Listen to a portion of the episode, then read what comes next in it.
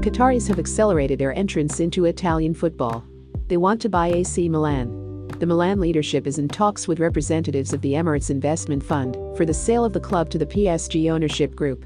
They have scheduled a meeting between the leaders of the Rossoneri club and the Qatari fund. Elliott Management took over from previous owner Li Yonghong after the businessman defaulted on a loan he borrowed.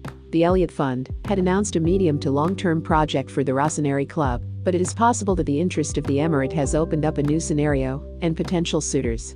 The recent agreement between AC Milan and UEFA has helped the club resolve their financial fair play issues, allowing potential suitors to take over the club in a clean bill of health the UEFA Club Financial Control Body Adjudicatory Chamber has issued a procedural order confirming the exclusion of AC Milan from the upcoming UEFA Club competition season, the one-year exclusion from the Europa League, during which AS Roma will take their place in the group stage, and Torino will be moved up to enter the competition in the preliminary round as a result.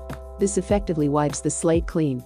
Owners Elliott Management will now be allowed to effectively plan for the future, and supporters can be confident that this will be both sensible and sustainable there is a possibility that AC Milan could be purchased by the Qataris and would not be managed directly by Nasser Al Khelaifi, the president of Qatar Sports Investment and Paris Saint Germain.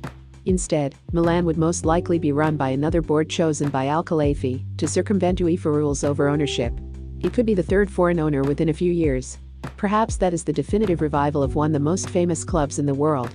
The Minister of the Interior, Matteo Salvini, also commented on the matter, saying as a Milan fan, I am only interested in getting back to winning as quickly as possible. The PSG ownership group have been jumping between Leeds United, Roma, and AC Milan.